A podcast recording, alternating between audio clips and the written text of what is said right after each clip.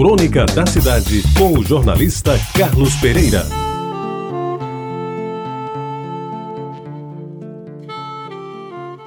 Amigos ouvintes da Tabajara, quando eu era menino, e assim vai tempo, eu tinha mania de calcular a idade dos homens pelo tamanho da barba e pela cor do bigode. Quem não tivesse nenhum nem outro era um jovem qualquer, mocinho sem responsabilidade na vida. Se tivesse uma barba, fosse branca, preta ou alvinegra, era um homem maduro, velho até.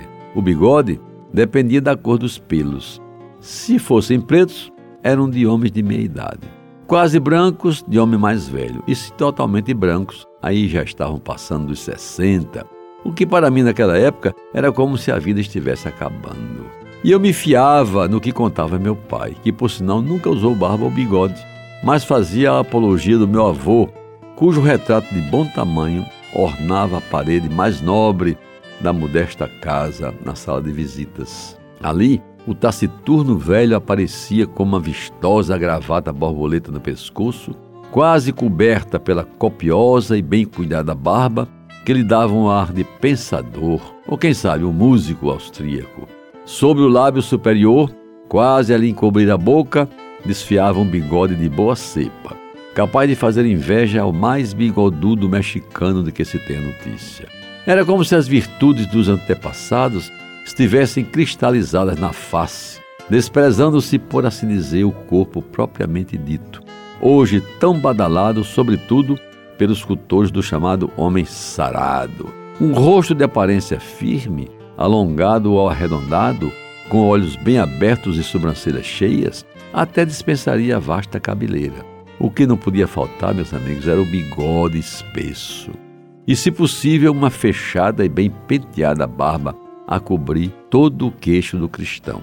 Aí, certamente, estava completada a identidade do respeitável cidadão, que, aliás, naquele tempo não precisava sequer de CPF para se fazer anunciar. E talvez influenciado por aquelas lições de vida e de vastidões capilares, tentei, ainda adolescente, criar e alimentar bigode e barba. No que diga-se de passagem, fui muito mal sucedido. Nenhum dos dois atributos me saiu bem, o que me fez desistir do intento, mas não renunciar a ele definitivamente. Lembro assim, acho que foi por volta de 1976 que resolvi fazer nova investida, desta feita detendo-me apenas no interesse de usar bigode. Quem sabe para mostrar que estava chegando aos 40 anos como se aquilo me tornasse mais respeitável. Aí eu comecei a cuidar, com carinho e atenção, da área onde originais buços apareciam firmes e resolutos.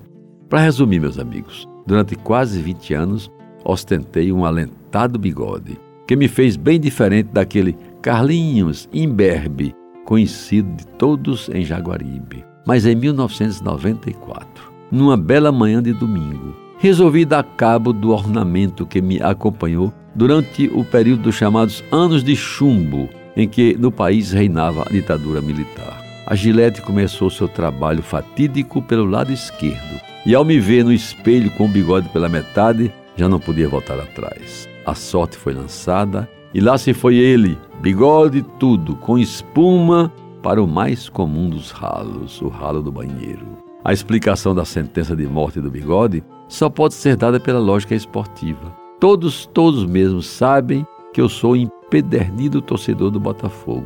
Portanto, alvinegro de coração. Pois bem, enquanto o bigode era preto, tisnado de branco, tudo bem, afinal eram as cores da minha agremiação. Mas no tempo em que os seus tons negros foram se embranquecendo, chegou a hora de mandá-lo, quem sabe, para a Vila Belmiro, pois bigode branco deve ficar bem mas para os torcedores do Santos. O que não é o meu caso, faça seu registro. E assim se conta a história de um bigode. Você ouviu Crônica da Cidade com o jornalista Carlos Pereira.